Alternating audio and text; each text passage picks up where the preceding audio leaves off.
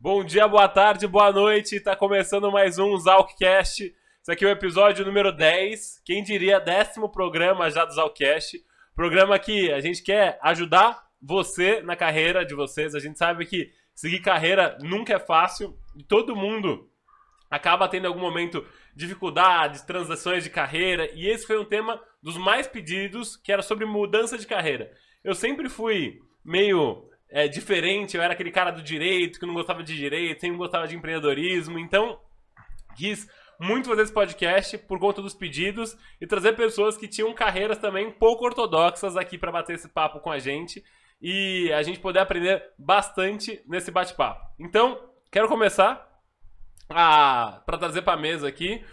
Tiago Bandeira, o Tiago, eu vou aqui pegar o currículo dele, Tiagão, é, que é um currículo longo aqui, por isso que eu tô até demorando para abrir. Ele é nosso ator de Bollywood, brincadeira. Tiagão, ele é, ele é nosso gerente de operações aqui, ele foi ex-gerente de suprimentos, ex-gerente de vendas e administrativo, atualmente gerente de operações e mestre cervejeiro também. Tiagão, muito bem-vindo ao Zalcast, é um prazer ter você aqui, Tiagão. Olha, o prazer é meu. Primeiro que o assunto é super bacana, é o assunto que eu mais gosto.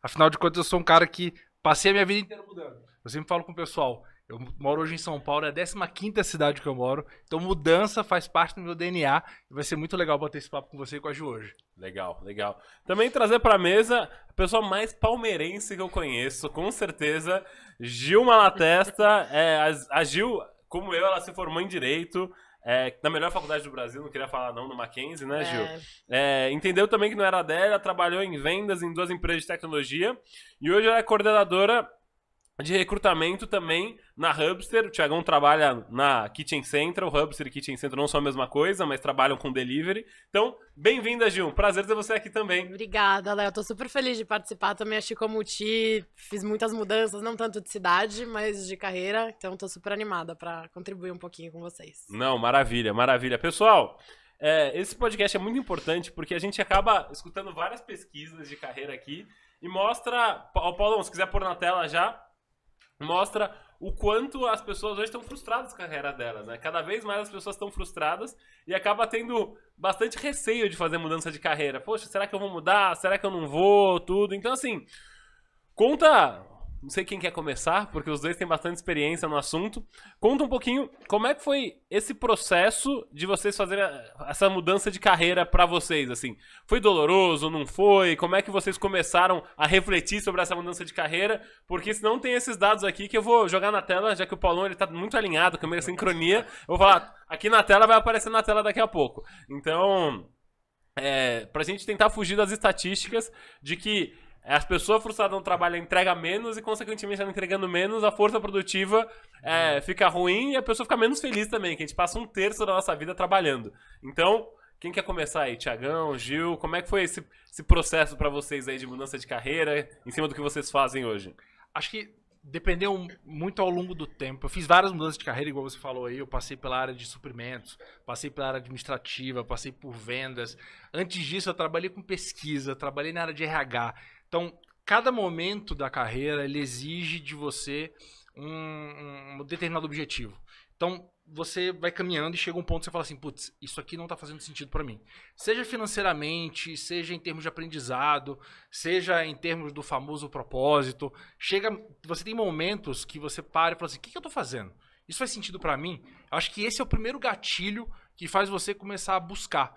E muitas vezes eu tenho a sensação de que as pessoas, mesmo tendo esse gatilho, elas têm os receios. Ela tem o receio financeiro, ela tem o receio de, pô, como é que vai ser quando eu mudar? Porque toda mudança que você vai fazer, necessariamente ela gera uma dor. Independente se ela seja legal. Pô, eu vou trabalhar com uma coisa que eu nunca pensei na minha vida, era meu sonho, eu vou ganhar o triplo. Você vai sentir algum tipo de dor nesse processo. Uhum. Então, eu acho que as pessoas, inicialmente, elas têm uma dificuldade muito grande de reconhecer esse momento e tomar algum tipo de ação.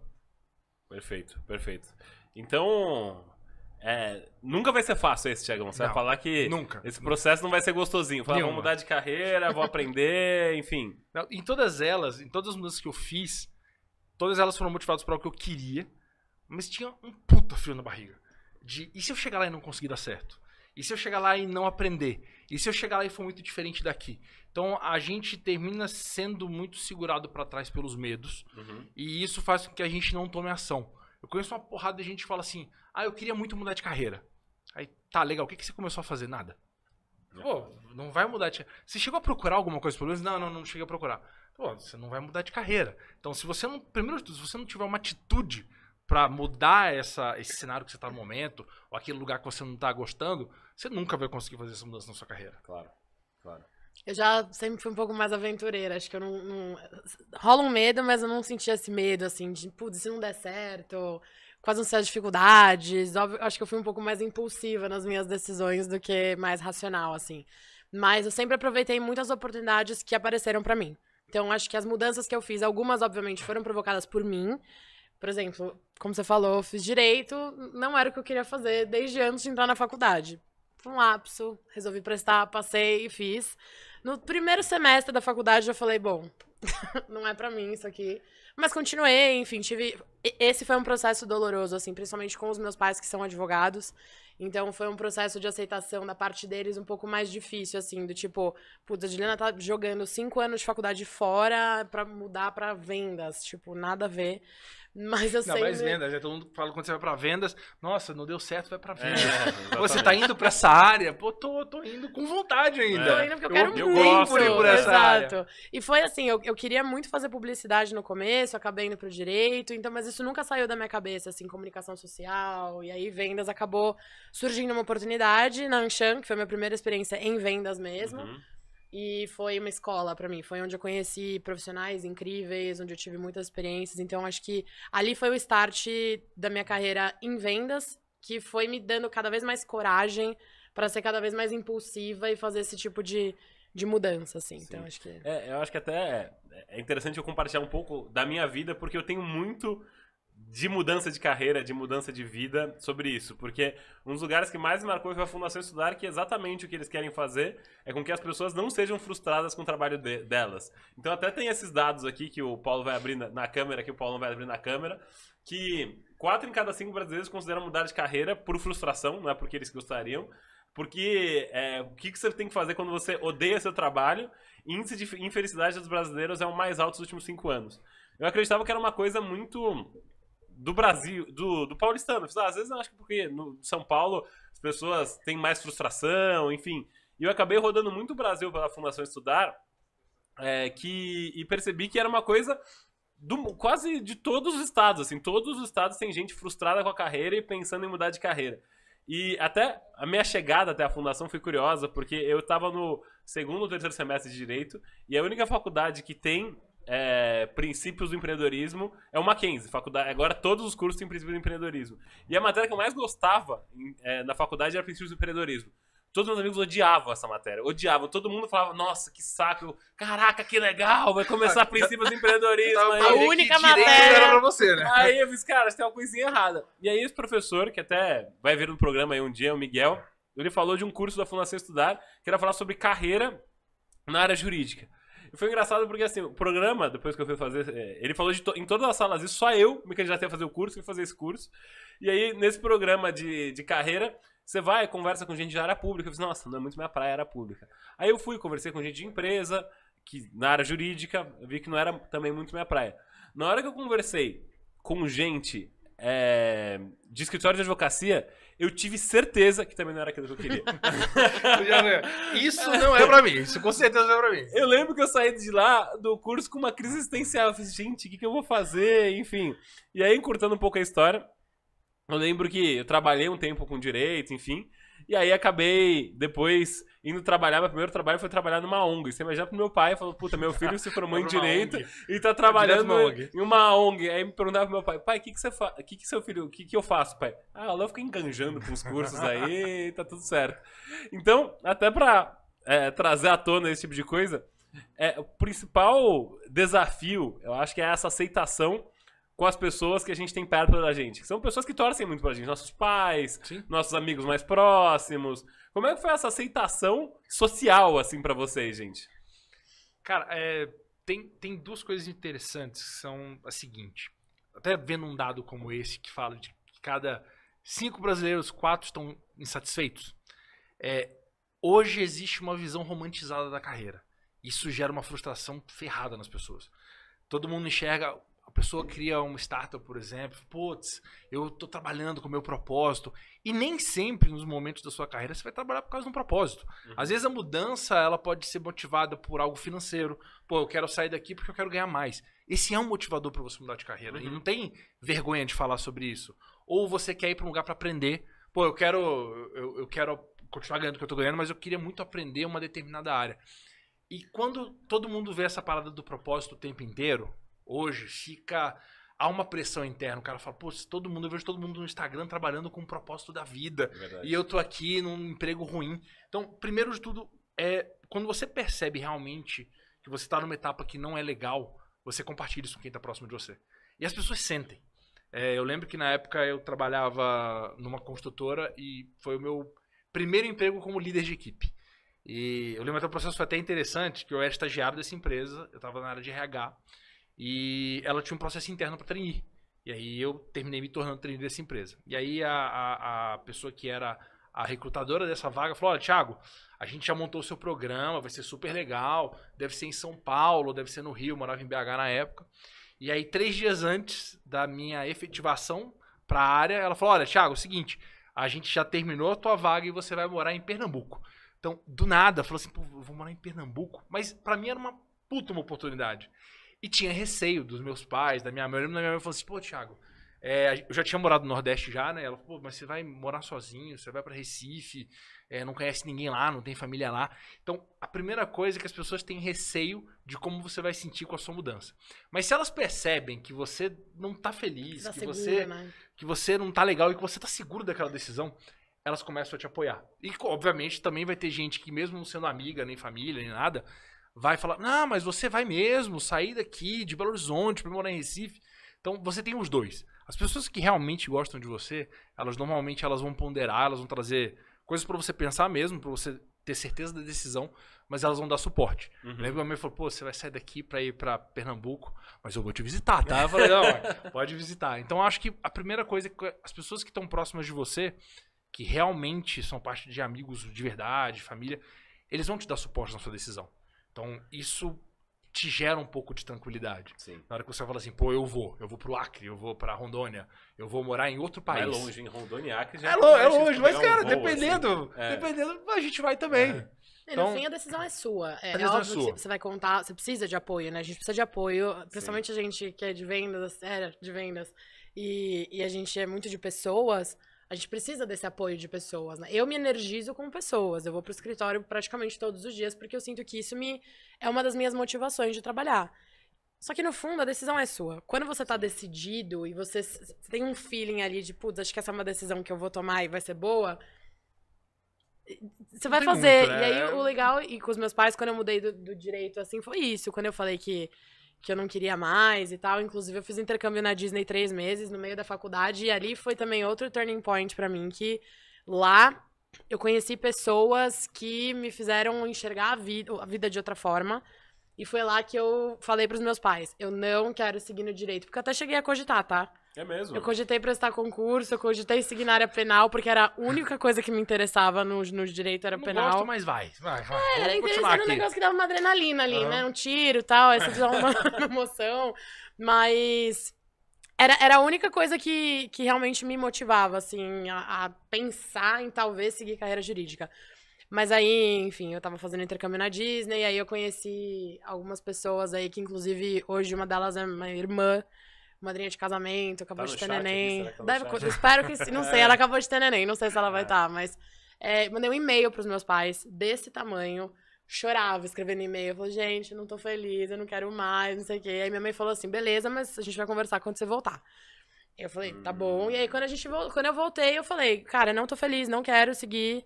E aí depois, quando eu fiz a mudança, que ela viu como eu estava feliz, aí ela falou, beleza, é, é, você fez a decisão certa mesmo, tomou a decisão certa. É, é que eu quero dar um enfoque grande aqui nesse processo. Porque assim, é, tem muita gente que às vezes está na iminência de mudar de carreira. Porque eu lembro várias vezes eu pensando assim, eu tava trabalhando no escritório de advocacia, eu fiz, cara, não gosto disso aqui. Mas, porra, mudar de carreira. Pô, será que eu devo fazer trabalho, isso mesmo? Né? Pô, eu não conheço nada, meu, eu não, eu não sei fazer Excel, não sei planilha de Excel direito. cara, como é que eu vou me movimentar? Porque tem muito essa crença. Falo, Meu, será que se eu não, não tiver uma faculdade, academia ali de administração, de business, de publicidade, qualquer outra coisa, eu vou ter capacidade para trabalhar em outra área na empresa? Então, assim, eu lembro de eu ficar me questionando muito nesse processo meu, assim. É, e eu sei que depois de um tempo todo mundo apoia, mas quando você depois, quando dá tudo certo, todo mundo apoia, mas o processo ali é muito complicado, né? Vocês tiveram esse momento, assim, desse, dentro desse. que tem esse limbo ali. Ah, hoje a gente conta a história que é bonita, a narrativa que a gente controla, mas, enfim. O, tem uma coisa que você fala, que o Nassim Taleb, que é um autor que eu gosto muito, que ele fala que o, o cemitério dos perdedores é silencioso. Então, pra gente falar o cemitério desse, não cemitério aqui, falar a verdade para quem tá para quem tá escutando a gente e, e assistindo a gente agora no ao vivo. Eu tava, eu tava nessa construtora e eu, eu não tava legal. Não, não tava bacana. Só que eu ganhava bem. Na época eu morava em João Pessoa. Meu apartamento ficava a três quadras da praia. E tudo era pago. Nossa. Eu tinha uma vida que muita gente gostaria, que seria legal. Mas eu não estava satisfeito. E eu não estava satisfeito do ponto de vista quando eu chegava para frente lá dentro. É, era uma grande construtora, a Mendes Júnior, que trabalhou durante muito tempo com obras públicas, grandes construções. E nessa época eu estava na área de. era gerente de suprimentos. Aí eu parei, eu falei, cara, o máximo que eu vou conseguir chegar aqui é ser o melhor dos segundinhos, que eu chamava. é tipo, eu vou ser o melhor segundo cara da empresa. Eu não tenho. A área que eu tava, ela não me dava um grande destaque. Então, eu posso ter vários benefícios, mas eu não vou para onde eu quero chegar. E naquele exato momento da minha carreira, eu queria ir para um lugar onde eu tivesse uma posição onde o que eu construísse fosse visto na empresa e claro. conseguisse ir. E só me veio uma coisa na cabeça que era uma vontade que eu já tinha, que era vendas. Então, eu não queria mais ficar com aquilo. Só que qual que era o meu problema? Eu ganhava bem. Eu estava num lugar que eu tinha muito benefício. E a minha longevidade naquela empresa ia ser muito grande. Uhum. E no determinado, eu tinha 27 anos na época. Então, na época, eu, eu nunca tinha trabalhado com vendas. Falei, pô, como é que eu faço para começar num lugar onde eu já tenho um salário mais alto, do zero? E aí foi onde veio o estalo, cara, vou tentar o programa de trainee. É a, a, é a, oportunidade que eu tenho. Mas eu ficava o tempo todo pensando, putz, mas eu tô deixando de lado um apartamento de uma pessoa. Eu tô deixando é. de lado um salário alto. Eu tô deixando de lado um trabalho que hoje ele é altamente controlado. Eu começo a trabalhar no horário, termino no final do dia, todo sábado eu tô na praia. Isso era uma dor muito grande. Mas por outro lado, eu ficava o tempo inteiro me cutucando, puxa, tá, e aí, é isso? E aquela vontade sua de fazer alguma coisa que seja muito grande numa empresa. Uhum. Bater uma meta gigantesca, não falar, pô, o Thiago fez um negócio fantástico. E isso me movimentou para frente. Mas eu tive um monte de receio. E um receio que eu tinha, por exemplo, é, tá, e se der certo? E chegar lá e eu descobrir que eu sou péssimo em vendas. É. Como é que vai funcionar? Para onde que eu volto?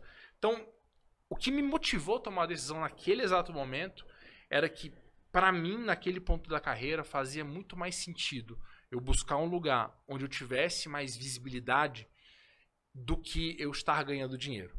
Então, eu não estava abandonando dinheiro, nada disso.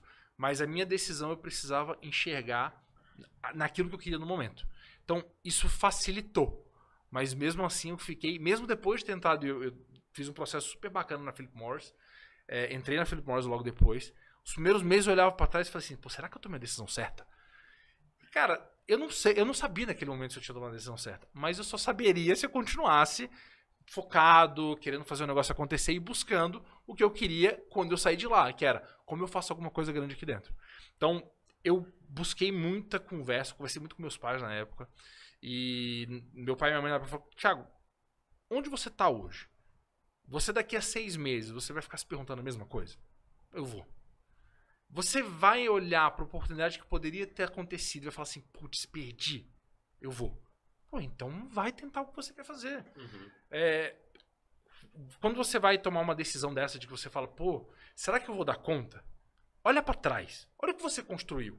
Porque em algum momento você não soube fazer aquela função. Fato. E se você construiu um bom trabalho até aquele exato momento, cara, o que, que te impede de fazer um bom trabalho daí para frente? Então, se motiva com o que você já fez que isso vai te dar um pouco mais de força para tomar a decisão. E entende o que, que você quer. Isso é importante. Eu, eu, eu nunca fui racional desse jeito. Assim, o Thiago foi falando que lindo, um monte de, de, de pensamento, de estratégia. Isso agora, né? Mas na época, Mas na época tipo, você teve um confuso, raciocínio. né? Eu nunca tive, nunca, nunca fui essa pessoa que ficou ponderando tanto, assim, falar, não, mas se eu fizer essa movimentação, o impacto da minha vida vai ser esse, mas eu não vou conseguir. Eu sempre, de novo, sempre fui uma pessoa muito impulsiva. Então, e eu sempre fui muito Alice corporativa, assim, todo lugar que eu trabalhei era, uhul, a gente é uma família, vamos, todo lugar, todo lugar. Hoje não é diferente, obviamente. E aí eu, eu acho que o, que o que me influencia muito é quando a gente tá muito feliz onde a gente tá trabalhando, com o que a gente tá fazendo, não, não é nem o que a gente tá fazendo, mas todo o conjunto, pessoas, o business, né? Se você tá sendo bem remunerado ou não. Quando você tá. A, parte positiva ela é mais alta do que a negativa, você acaba ignorando, obviamente, os problemas da empresa, que toda empresa tem. Não adianta, o mundo corporativo sempre, sempre vai ter né, Problema, coisas ruins, claro. problemas.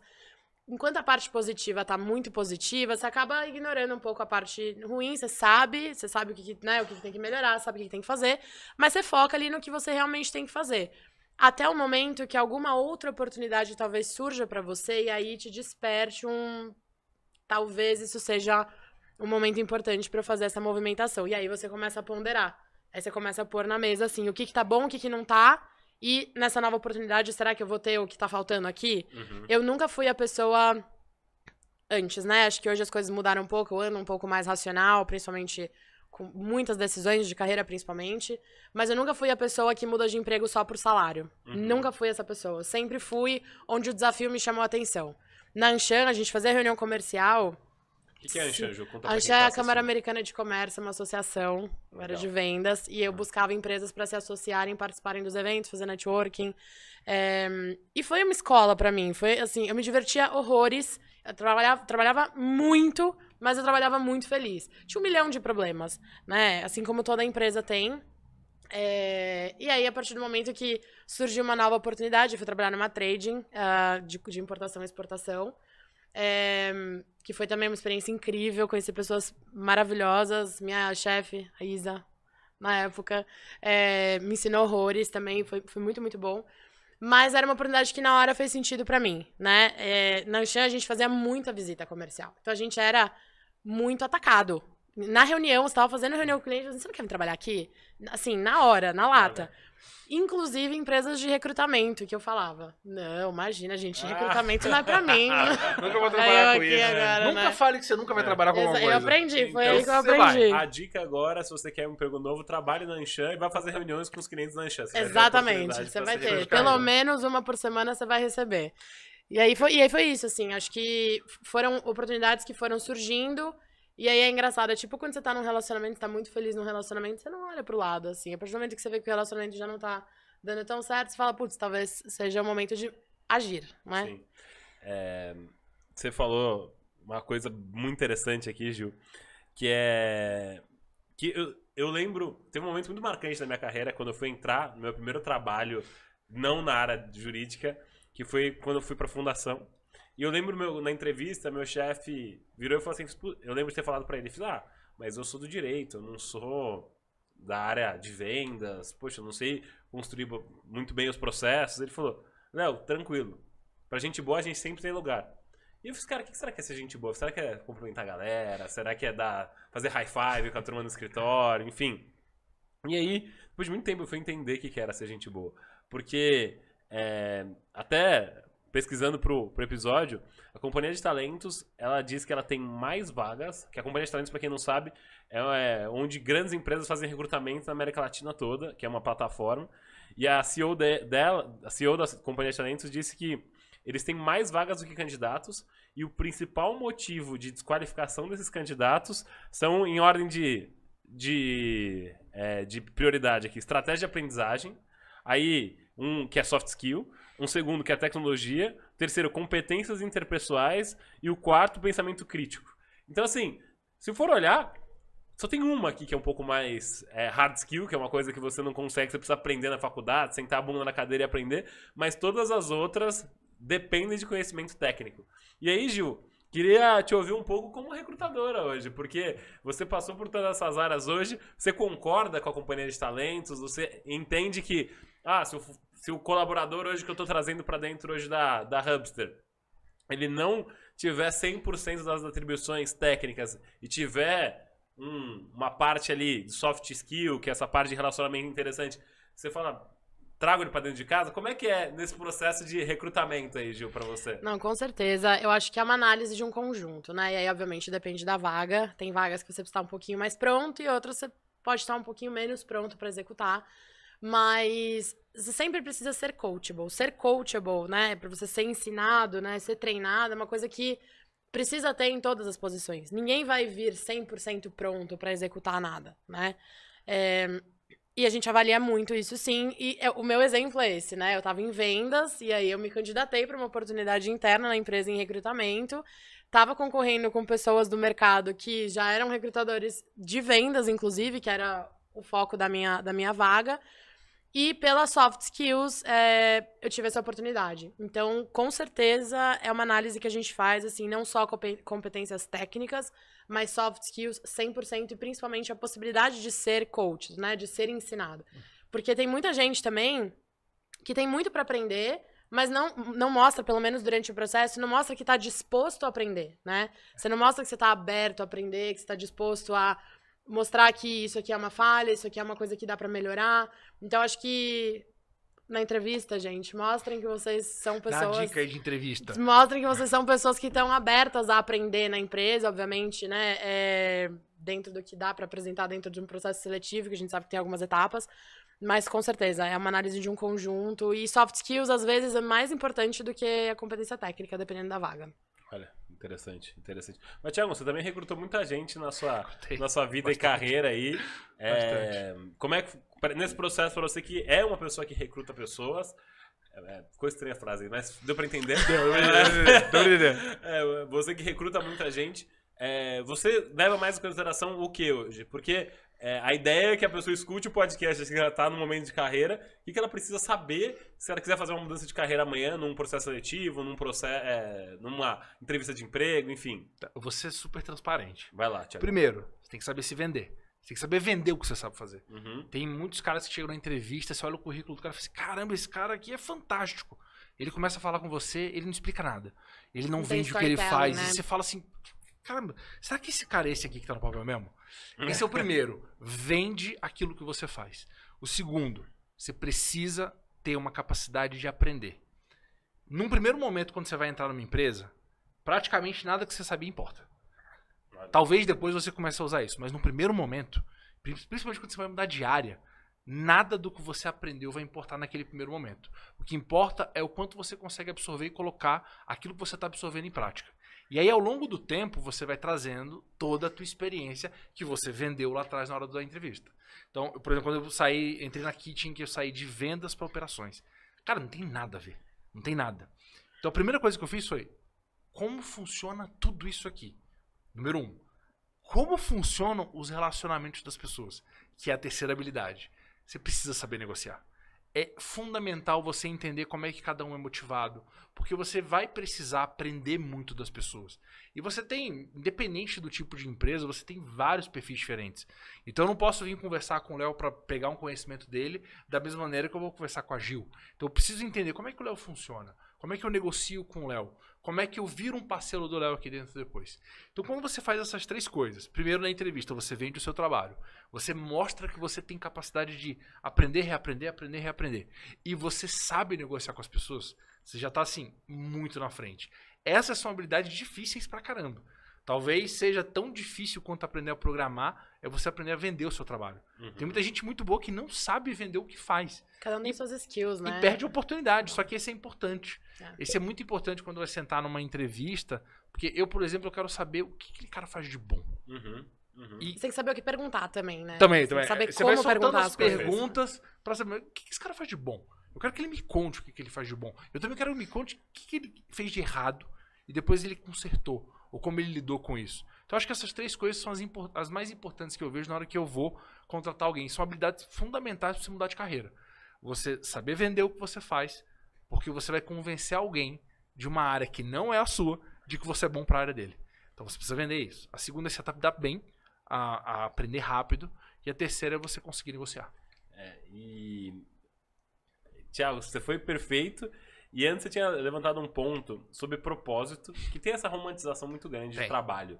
Todo mundo acha que, ah, agora que eu mudei de carreira, eu saí daqueles problemas que eu tinha do direito, que eu achava um meio burocrático no meu caso, que eu achava que eu teria que eu de- ia demorar muito para subir ali hierarquicamente. E eu sempre tinha a sensação que eu gostava eu, eu- eu resolvi o problema dos outros. Eu queria estar causando o problema e, e eu não tava, eu não tava ali naquele momento, eu percebia que eu tinha aquele vazio dentro de mim. E a pergunta que eu, eu trago pra vocês é que é sempre fácil, depois que você muda de carreira, a vida fica tranquila. Não. Tem algum. de- fica sossegado ali. Você fala, meu, agora eu mudei de carreira, segui meu propósito, não tem mais problema. Eu tô sossegado. Agora que você trabalha com vendas, que você tinha, não tinha mais os problemas de operações, você trabalha com. Desculpa, você trabalhava com operações, você trabalha com.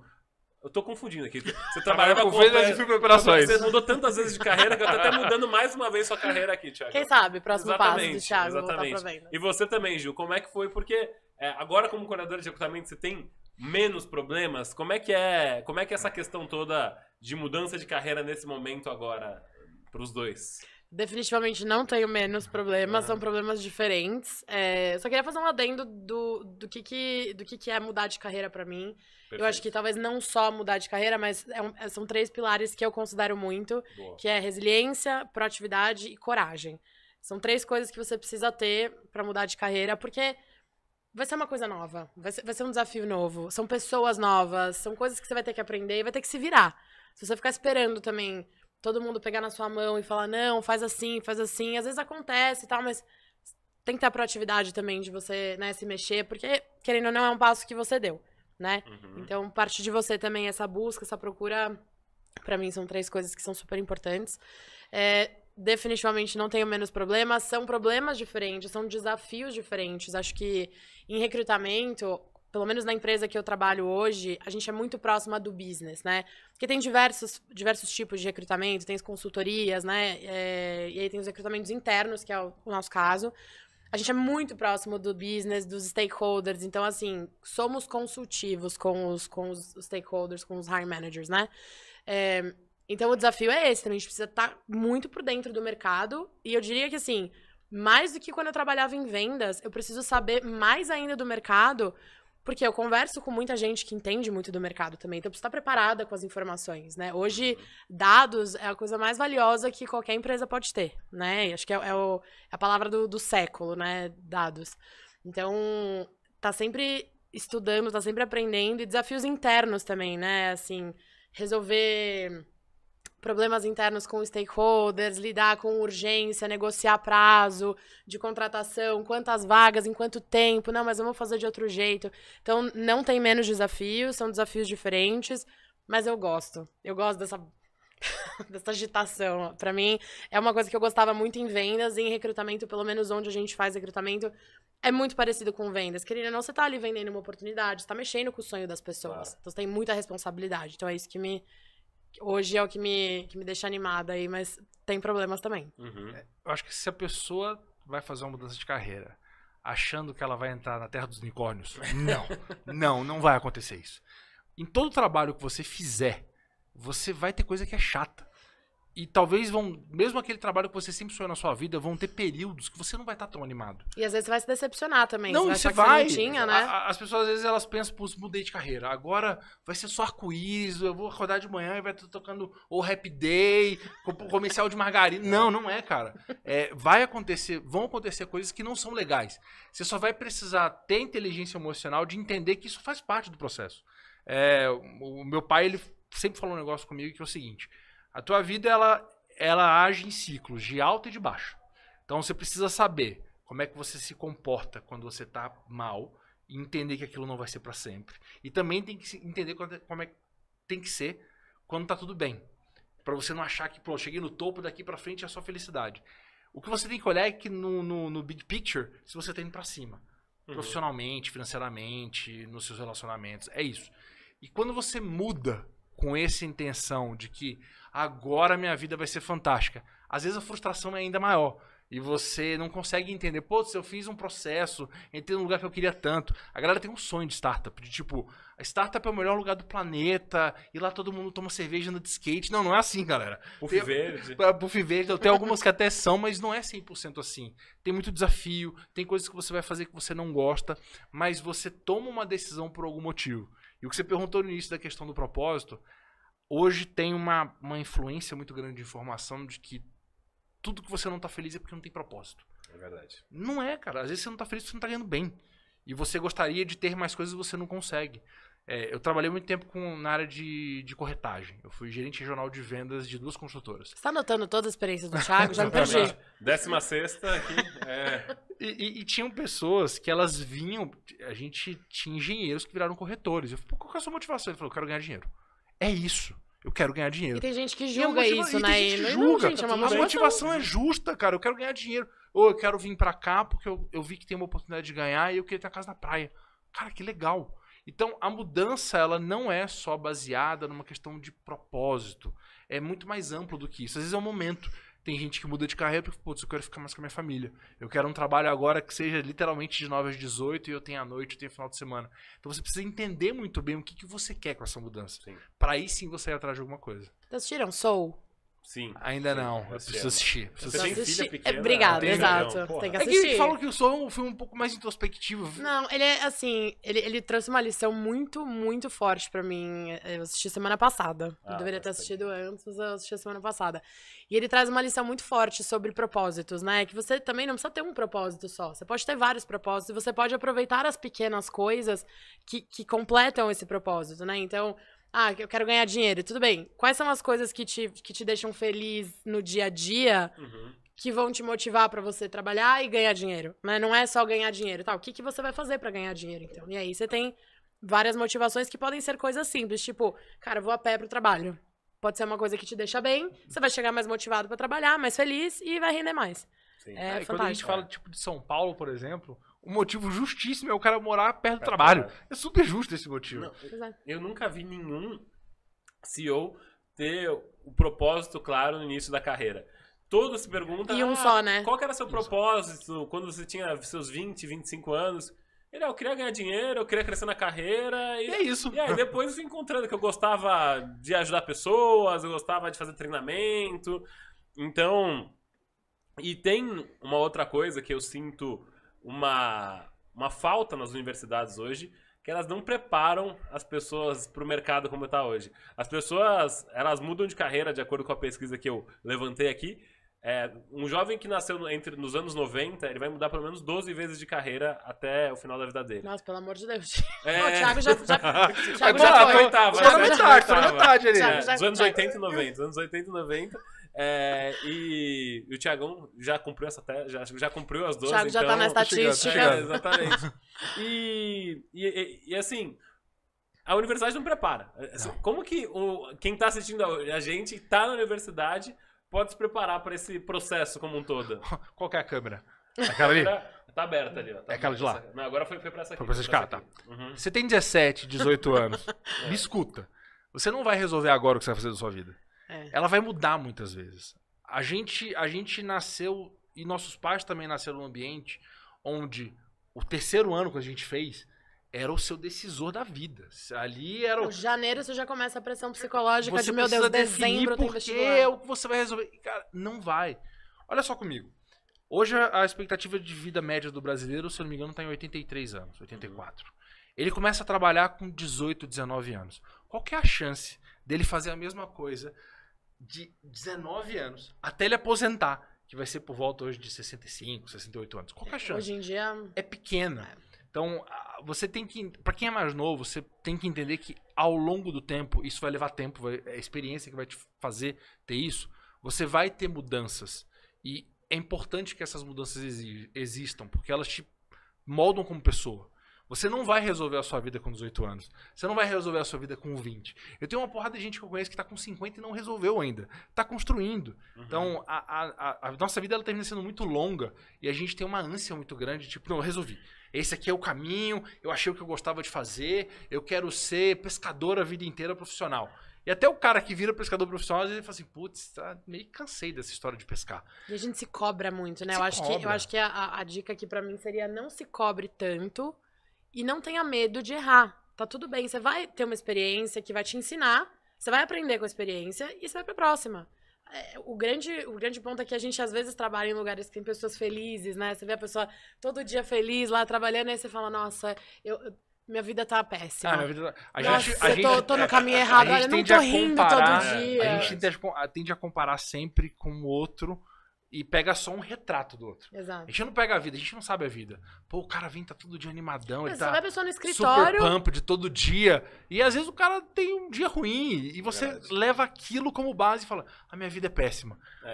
E, e sabe pra que que era mais difícil? né? Voltando à história da, da ONG, quando eu trabalhava lá, é às vezes jantar de família, almoço de família. Às vezes tinha minha irmã, ela tava namorando um médico que ele era cirurgião plástico, tudo, ganhando uma grana. Ó, Valdemar aí, doutor Valdemar tá, tá trabalhando, ganhando uma grana e tal. Você tá trabalhando em ONG, Léo, o que que isso vai dar?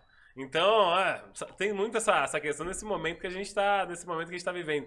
Pra mim, o que era mais sofrido às vezes eram os almoços, os jantares de família, quando iam o cunhado de não sei o que, que você ficava pensando, pô, será que eu devia ter feito medicina, cara? Porra, medicina era tão mais fácil e tal. Aí, pô, eu tenho o primo do sobrinho de quem que prestou concurso, ó, tá ganhando uma grana agora, tá vivendo uma vida boa, viu?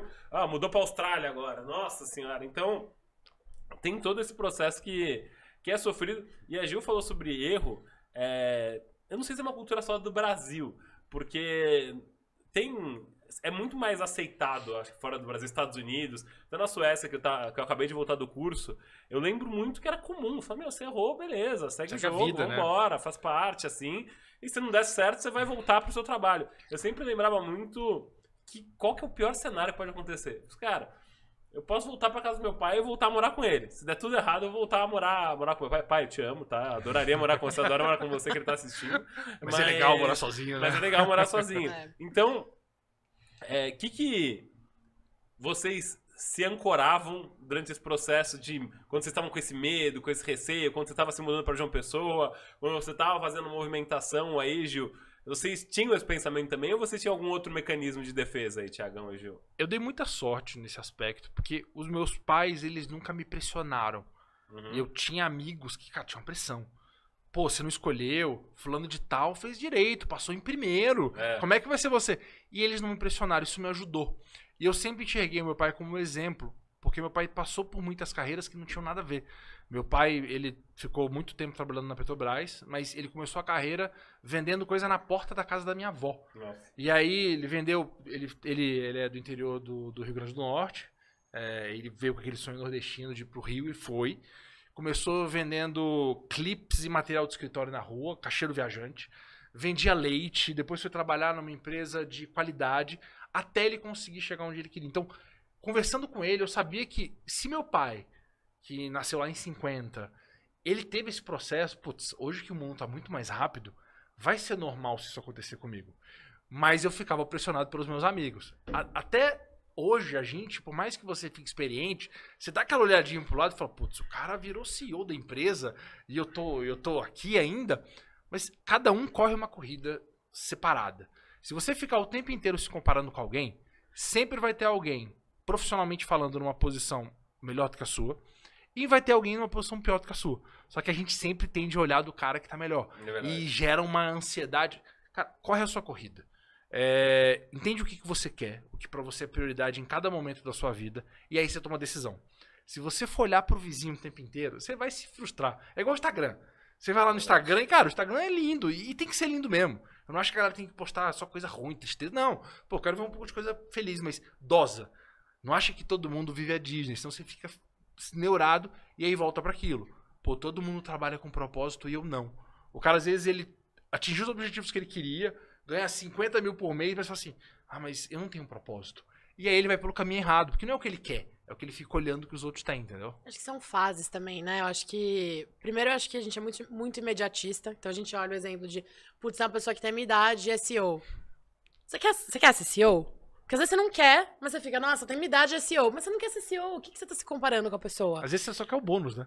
Só É. quer a posição de CEO. Você não quer ficar de segunda a segunda, você não quer acordar às 5 Não, horas da e- manhã. e Eu acho que é uma questão assim. Eu acho que é fase. Eu acho que, por exemplo, eu tô numa fase hoje de trabalhar muito, de eu sou muito ambiciosa, então eu quero crescer, eu quero aprender, eu quero me desenvolver. Mas será que eu vou ficar assim nos próximos anos? Eu, de novo, não sou a pessoa, né? Como vocês puderam perceber, já não fico planejando todos os, os, Os pequenos aí, passos. Eu deveria ser um pouco mais, tô aprendendo. Acho que eu tenho alguns mentores trabalhando onde eu tô trabalhando hoje. Tem Inclusive. alguns assistindo aqui, eu acho. Que bom. Inclusive, o próprio CEO do Hubster, que é onde eu trabalho hoje fazendo recrutamento, é um dos meus mentores lá dentro. A gente conversa muito sobre carreira. E, e realmente eu, eu, eu tô começando a desenhar um pouco mais próximos passos. Mas a gente precisa viver as fases. A gente precisa parar com isso de querer ficar sempre só olhando. Putz, mas e depois? Onde eu vou chegar? O que que eu preciso fazer? É bom você ter um norte, sim. É bom você saber aonde você quer chegar. Mas você precisa viver o agora. Você precisa aproveitar ao máximo o que você tá vivendo agora. Porque é aqui que você vai conseguir aprender, é aqui que você vai conseguir fazer network, é aqui que você vai conseguir se relacionar e entender, beleza, tô cumprindo a minha missão aqui nesse momento, nessa empresa, nessa função. Um passo de cada vez, sabe? Eu acho que a gente é muito ansioso para as coisas acontecerem rápido, mas a gente não olha pro que tá acontecendo hoje. Isso não só em carreira, mas obviamente a gente focando em carreira aqui. Então acho que é, é parar de, de ser tão ansioso, assim, de querer atropelar os processos. É, calma, é uma- é- são fases, são, são steps. Não, perfeito. E aí, você é uma pergunta bem direta ao ponto. Que habilidades vocês tiveram que desenvolver nessas mudanças de carreiras todas? Quer que eu fale? Essa é a jogar bomba. Essa é é bom boa. sair correndo. Vou, vou começar então, Diego. Pode eu tenho começar, bem pode claro, assim. Eu acho que em ve- de, de direito para vendas. Bom, na verdade, eu acho que se eu tivesse continuado no direito, eu teria que desenvolver muito mais coisa do que depois, né, do que em Uhum. vendas. Então, eu acho que eu vou falar muito da minha transição de vendas para recrutamento.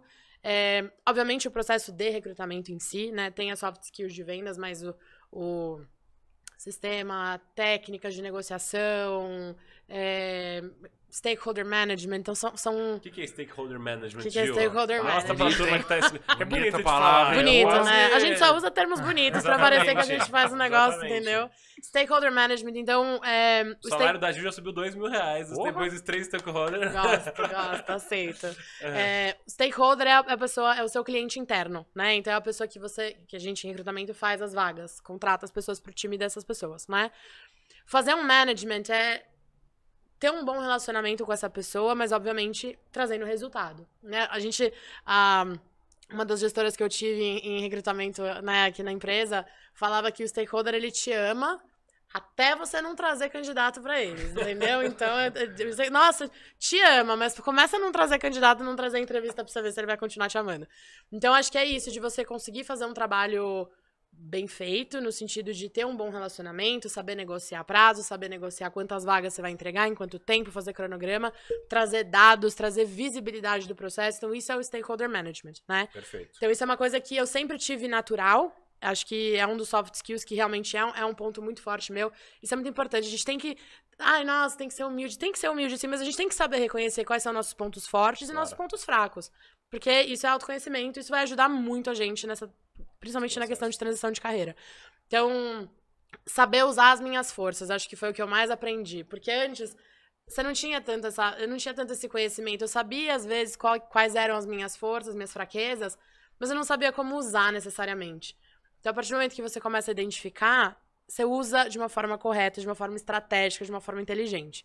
Mas o que está sendo o meu maior desafio, e eu acho que de novo eu vou falar de dados, é ser uma pessoa mais é, guiada por dados. Acho que isso é, é, é, tá sendo o meu maior desafio. Eu sempre fui muito de execução. E agora eu preciso ser uma pessoa um pouco mais analítica, principalmente depois que eu assumi um cargo de gestão. Então acho que esse foi o meu maior desafio. Então, negociação, você falou. Stakeholder management e agora aprender sobre dados. Eu acho que são os Isso. principais pontos. É isso, acho Pra- que sim. Pra quem tá querendo fazer uma orientação de carreira pra vendas em específico. Pra vendas e pra recrutamento, é bem parecido. recrutamento, É. Perfeito. E você, Tiagão, você. Acho que você pode contar de, da, da, da quarta pra sexta movimentação de carreira, que já, já vai trazer bastante insight pra gente. Cara, as...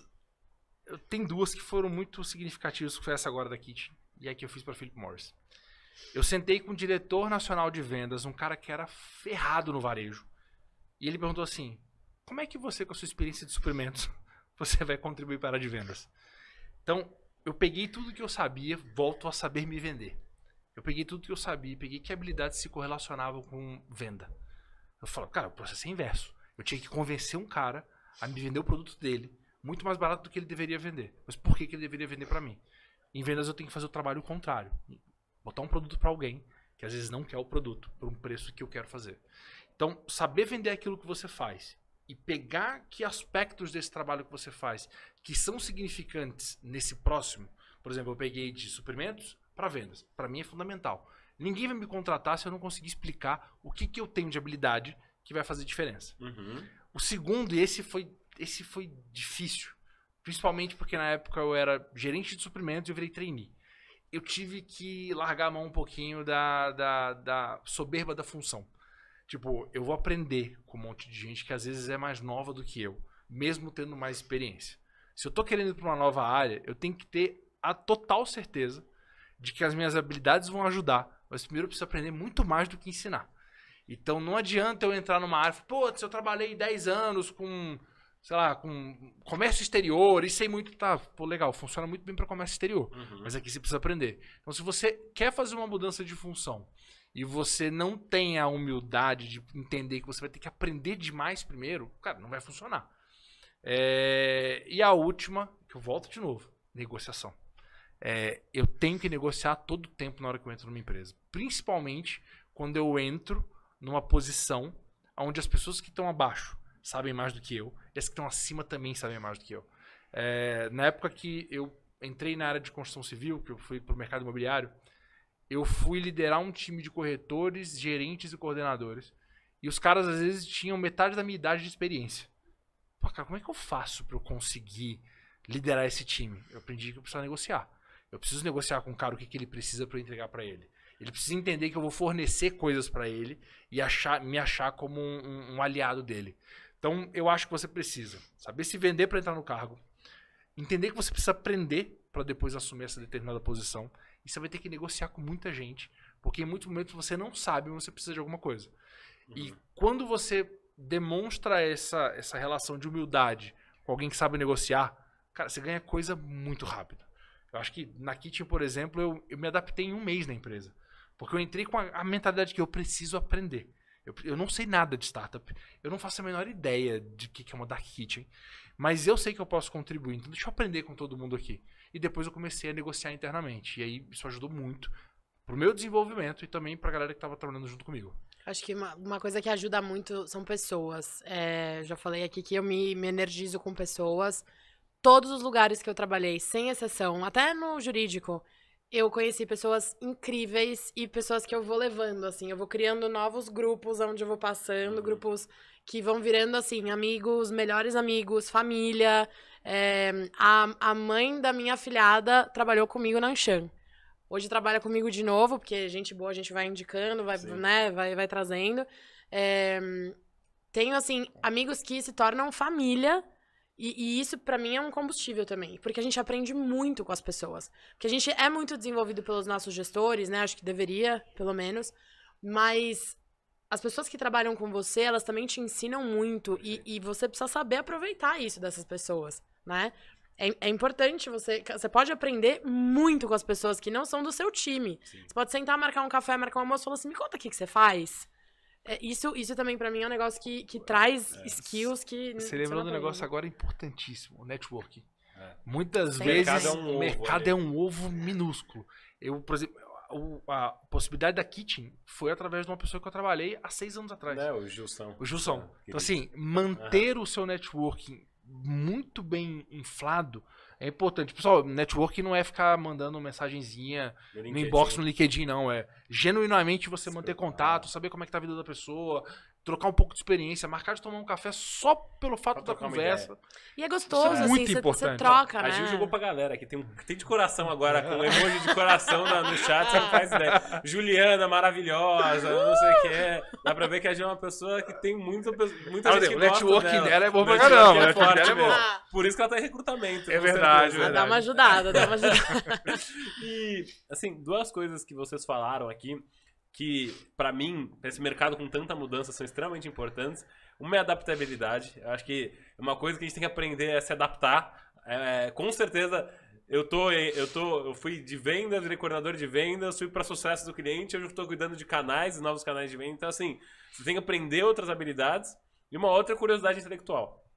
Eu lembro que na faculdade, por exemplo, eu tava, fazia parte, da- eu, na verdade, eu ia, pra, eu ia pras aulas como turista, eu ia pras aulas como turista, e eu tava sempre envolvido em centro acadêmico, liga de empreendedorismo, e eu aprendi muito mais nesses núcleos durante a minha faculdade do que em qualquer outro momento que eu tive, e o pessoal me chama, meus amigos chamam de louco dos cursos, eu tô sempre fazendo uns cursos completamente Nossa, aleatórios. realmente, você tá sempre fazendo um curso Verdade. de tudo. E é legal. Quando eu vi que você tava no sucesso, eu falei, caralho, que legal. É. E era um curso de inovação, de empreendedorismo. Eu falei, Putz, que bacana. Eu sou sempre o louco dos cursos. E acho que vocês têm muito esse perfil. A Ju já fez teatro, pelo que eu sei. O Tiagão, mestre cervejeiro. E com isso você vai aprendendo muito o que, que você gosta e o que, você não gosta também, sabe? Nesse processo de hobby, você fala, puta, cara, isso aqui eu achei um, um porra. O exemplo que eu sempre dou, eu falo, meu, se eu trabalhasse em finanças, eu acho que essa é a pessoa mais frustrada do mundo, Nossa, assim. E a hora que um judeu falar isso, não deve ser a coisa mais fácil do mundo. Verdade. Então, é interessante. E, pessoal, eu vou. Tem algumas perguntas aqui no chat que eu vou trazer pra vocês aqui. Tem uma que tá. Você bota na tela aí, Paulo? Ou ou eu pego aqui no, no celular? Não tem problema. Paulo. Medo, Tá medo de tá pôr na tela. Ó, tem uma pessoa que tá ativíssima aqui no chat, Ju. Eu acho que deve ser amiga su- sua. Talvez. Mandou aí em cima, Juliana Perfeita, com vários Talvez, As. talvez. Priscila Heller, Priscila Heller. Priscila Helfer. Helfer, Helfer aqui. Oi? Que foi? Jogou na tela ali, ó. Tá vendo? Que é sucesso para os convidados? O que é sucesso para os convidados? Priscila, obrigada pela sua pergunta. Aproveitar esse momento aqui. Se você ainda não assinou o canal, não deixou seu joinha, ajuda o produtor de conteúdo aqui a trazer gente legal, como sempre. Então já vou aproveitar esse momento. Vamos lá, responde a Priscila da. da, da- responde, a, respo, responde a Priscila, por favor, Gil. Cara, sucesso pra mim é você estar feliz no que você tá fazendo, no momento que você tá fazendo. Acho que uma pessoa bem sucedida, porque quando você fala assim, nossa, tenho uma, uma amiga super bem sucedida, né? Você tem, vocês podem parar pra pensar, tem um milhão de pessoas bem sucedidas que vem na cabeça de vocês. O que, que essas pessoas têm em comum? Que elas estão realmente felizes no que elas estão fazendo. né? Elas estão. E não só felizes, tipo, eu trabalho feliz, sorridente, não é isso. É porque você entende que você tá entregando aquela missão que, que, que foi dada pra você e você tá fazendo isso da melhor forma possível. Então, pra mim, sucesso é você tá feliz, ter coisas mais positivas do que negativas no seu dia a dia, no seu trabalho, enfim. E, cara, é, é meio clichê. Eu odeio essas frases clichê, mas é enjoy the ride, sabe? É você aproveita a jornada, assim. fa- Curte, porque, de novo, é a fase. Então, pra mim, uma pessoa. Sucesso, pra mim, é você estar realizado, feliz no que você tá fazendo. Boa, boa. Tiagão, vai lá. O que é sucesso é a pergunta mais tricky que existe na Terra. Exatamente. Eu sou um pouquinho pragmático. Eu divido em três partes. Uma, importante pra mim, sucesso financeiro. É eu conseguir ter as coisas que eu sempre quis ter. Pode ser um carrinho. Puta, sonhei ter um carrinho. Isso é uma coisa que você conquista com dinheiro. Isso é super importante. Às vezes eu acho que as pessoas deixam isso de lado. Número dois é o sucesso profissional, que vai bater muito com o que a Ju falou. É o pra frente e onde você tá agora, que, pô, eu, eu trabalho em um lugar que eu tô animado, eu tenho desafio. E o pra trás, eu construir coisas legais. E o terceiro é o sucesso familiar e pessoal. Isso aqui, cara, é muito importante. Que é quando você. Primeiro, tem pessoas do seu lado que te dão suporte, que te dão apoio, que estão junto com você. É, você tem uma família que compra com você as coisas. E aí você tem pai e mãe, você tem esposa, os casos, se você tiver algum companheiro, companheira, que tá na jornada junto com você. É, para mim, por exemplo, ter filho, pô, foi um mega sucesso da minha vida ter filho. Porque pra mim me realizou como pessoa. Então, pra mim, essas três coisas é o que determina um sucesso. E elas vão mudando ao longo do tempo. Às vezes você não tá com tanto sucesso financeiro, às vezes a sua parte familiar e pessoal também não tá muito boa, mas o seu profissional tá legal. O interessante é que ao longo do tempo você vai entendendo o que te motiva mais ou menos para aquele momento. Acho que eu concordo com a Gil que o sucesso ele vai ser de cada momento. Mas pra mim essas três coisas são importantes. Você quebrou, né? Quebrou em três partes. quebrei em três partes, É porque pra mim é mais importante. É a pessoa de isso. humanas exatas falando. É verdade, somos dois. exatamente. Somos dois. Porque é- Eu iria mais na linha da Gil, por exemplo. Ah. É, eu, eu, sou, eu sou meio pragmático É. nisso. Por exemplo, Não, mas, mas eu vejo assim, por exemplo, eu, eu gosto muito de viajar. Hã? Muito. E nesse último ano, que foi desde quando eu mudei para recrutamento, eu viajei horrores a trabalho.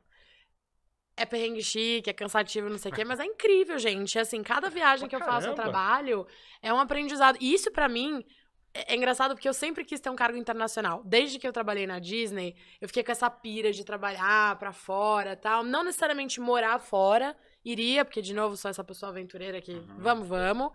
Mas ter um cargo internacional. E aí, quando surgiu essa oportunidade em recrutamento, eu falei, cara, legal essa parte aqui, de, de ter esse cargo internacional. Então, hoje eu me considero bem sucedida, porque eu tô muito feliz fazendo uma coisa que eu gosto muito, viajando a trabalho, que é uma coisa que a gente, a gente tem essa, né? Nossa, a pessoa tá viajando a trabalho, que legal, que desafio legal. É realmente um desafio muito legal. Então, acho que é, é, é isso, assim, eu, talvez uma visão mais romântica do que você Não, eu disse. também tenho essa visão romântica. Eu tenho, um, eu tenho um sonho de um belo dia trabalhar com cerveja, que é um negócio que eu amo fazer. É, mas eu não posso esquecer das outras coisas. Eu, eu lembro muito da experiência que eu tive eu e minha esposa quando a gente comprou nossa casa. Uhum. Foi ultra significativo pra gente. E foi um, um- um sucesso pra nossa vida aquilo, que é um negócio que a gente almejava muito. Ao mesmo tempo, quando eu entrei na Kitchen, falei, caramba, eu tô entrando numa, numa startup multinacional. Eu vou trabalhar, um dos meus motivadores, eu vou trabalhar com o Jorge. Falei, caramba, eu vou trabalhar com um cara que é um cara muito, muito, muito forte. Eu vou poder aprender muito com esse cara. Então, isso vai mudando ao longo do tempo. Jorge tá assistindo o podcast do Thiago? Ah, tá, talvez. Tá? Agora foi a hora que eu ganhei meu Eu faço aumento. corte, eu faço Eu corte. ganhei meu aumento agora. Pode fazer o corte. Aí você manda Faz essa parte, eu mando pra ele. Eu acho que essa é a hora do meu aumento. É. E, e pra- assim, é, a pergunta foi pros convidados, mas eu vou, vou pegar E e vou você, responder Léo? também. Por favor. Cara, sucesso pra mim, eu sempre tive muito na minha cabeça que eu queria estar entre os melhores, sabe? É, eu sempre quis estar jogando na seleção brasileira, sabe? Ser o melhor jogando na seleção brasileira. Só que, ao mesmo tempo, a pessoa mais feliz que eu conheci na minha, na minha vida foi minha tia minha que faleceu há alguns, alguns anos. Cara, que eu levo muito pra mim. Ser feliz é ter liberdade e é ter momentos e pessoas nesse caminho. Muito além do que vocês falaram, assim, sabe? Poder viajar, poder curtir, mas sempre com gente por perto, é, por gente legal por perto, que você vai gostar, que vai curtir a sua presença, que você vai ter momentos legais com elas. E eu acho que uma coisa que a gente demora um pouco pra aprender. Às vezes a gente fica tão naquela ambição. Eu lembro, num dos meus trabalhos, eu trabalhei um ano quase todo sai de semana nesse trabalho. E aí eu perdi muita coisa nesse processo. Puta, perdi aniversário de melhor amigo, pedi despedida, é, bota fora de um outro amigo que ia pra fora do Brasil. E me arrependi pra caramba depois disso. Caraca, cara, puta, não precisava ter trabalhado tanto. Se eu tivesse trabalhado mais ou menos 70, 80% do que eu trabalhei, já seria suficiente pra aquilo. Então, assim, é po- poder curtir os momentos com as pessoas que são importantes pra mim também. Eu acho que é, putz, estar presente no nascimento do meu sobrinho. Acho que são esse tipo de coisa que faz com que a gente se preenche e tenha uma vida de sucesso. Além de, óbvio, ganhar dinheiro, de ser a melhor pessoa pra gente, pra, pra quem você tá perto. E eu acho que eu sempre quis ser uma pessoa que pudesse compartilhar conhecimento de alguma forma. E a Suécia foi muito essa virada de chave. Eu fiz, Cara, que momento que eu vou compartilhar esse conhecimento? Vou esperar morrer? Falar, ah, agora, rest in peace. Compartilhar o conhecimento, sabe? Rest in peace. É. Aqui tá o link de tudo que eu sei. Exatamente. Então. Mas, eu, eu- Léo, fazendo um gancho do que você falou, eu acho que foi muito importante você ter perdido tudo que você perdeu. Você falou, ah, me arrependi e tal. Eu, eu sou um pouco mais da linha de. Você tinha que ter passado por isso pra você justamente hoje valorizar esses momentos. Exatamente. Porque eu também já. Eu sou um pouco dessa linha, eu acho que eu tô mudando um pouco, acho que eu já fui um pouco mais intensa de trabalho.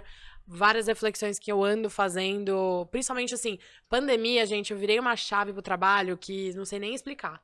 É, e aí, você vai conversando com algumas pessoas, você vai assistir alguns filmes, né? E aí você vai fazendo umas auto-reflexões assim, e aí você pensa. Beleza, hoje você não vai deixar de ver o, de, de ter uma despedida pra trabalhar. Mas você aprendeu que você não ia deixar. Então eu acho importante passar por isso também. Eu acho que tudo é aprendizado e a gente tem que passar por isso. A gente tem que passar Com por essas certeza. situações pra olhar pra trás. Porque senão você não sabe o que, que você perdeu. Exatamente. Se você sempre fez, você não sabe o que, que você perdeu. Então eu também sou da, da, da, da opinião que você tem que, tem A que fazer. experiência te ajuda a acelerar e frear no tempo certo. Hoje eu valorizo muito tempo com a minha família. Com a minha filha, com a minha esposa, com meus pais. Sua esposa tá assistindo. por Ela tá assistindo, ela tá assistindo. Maneiríssima, Com né? certeza.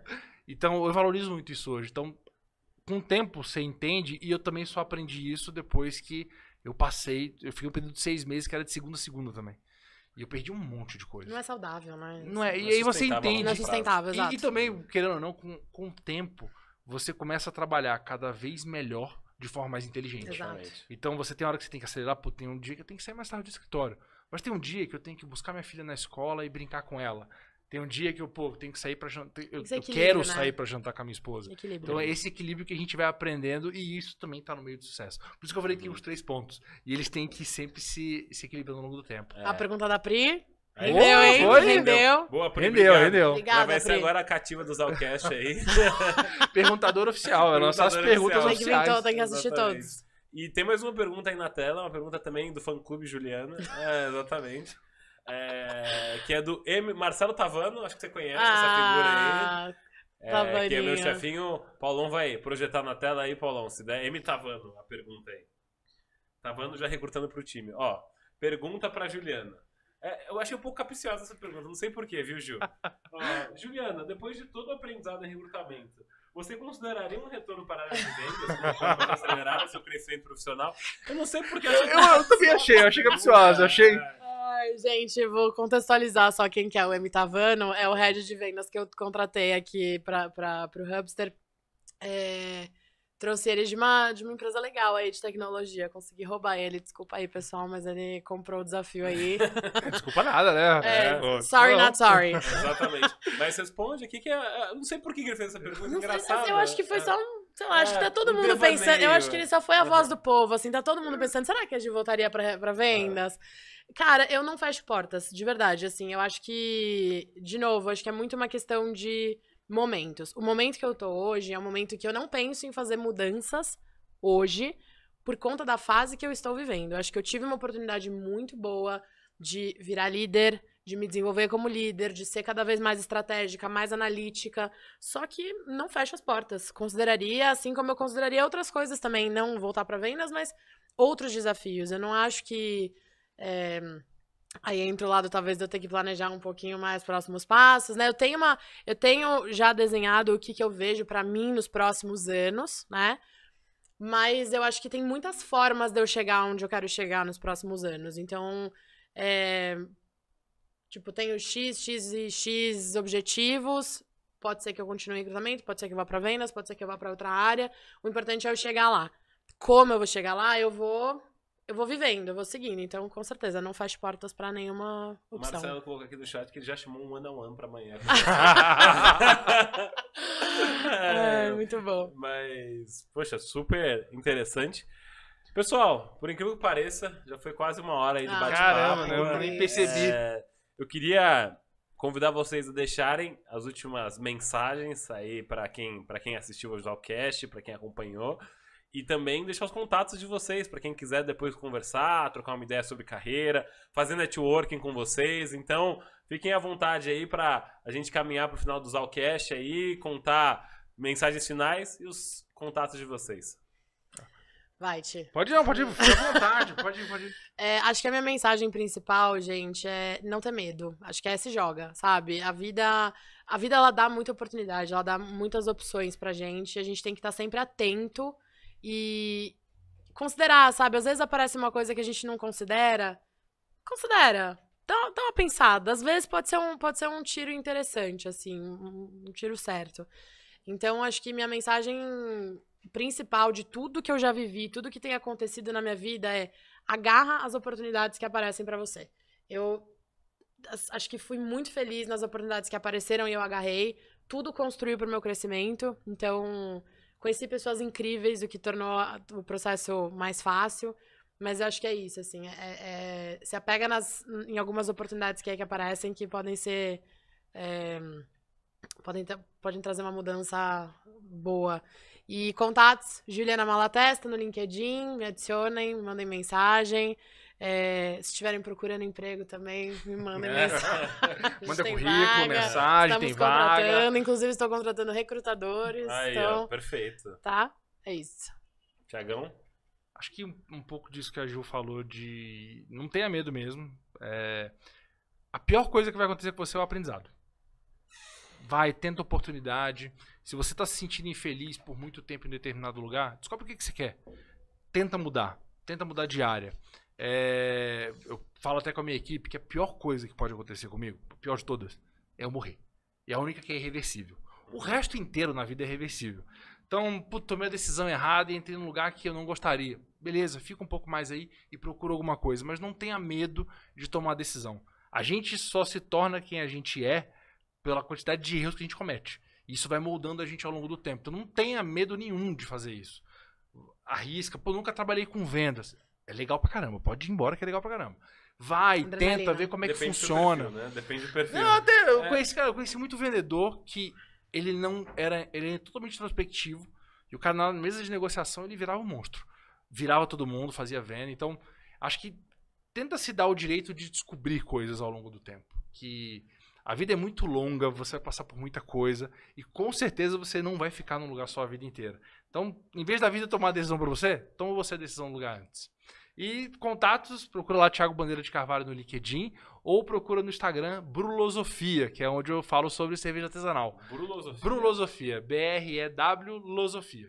E lá eu explico um pouquinho desse hobby que eu gosto pra caramba, que é produzir cerveja em casa. É isso aí, perfeito. Gente, eu adorei esse bate-papo, tá? Foi maravilhoso a conversa que a gente teve aqui. Não sei qual câmera que eu tô focando aqui, mas acho que é essa aqui.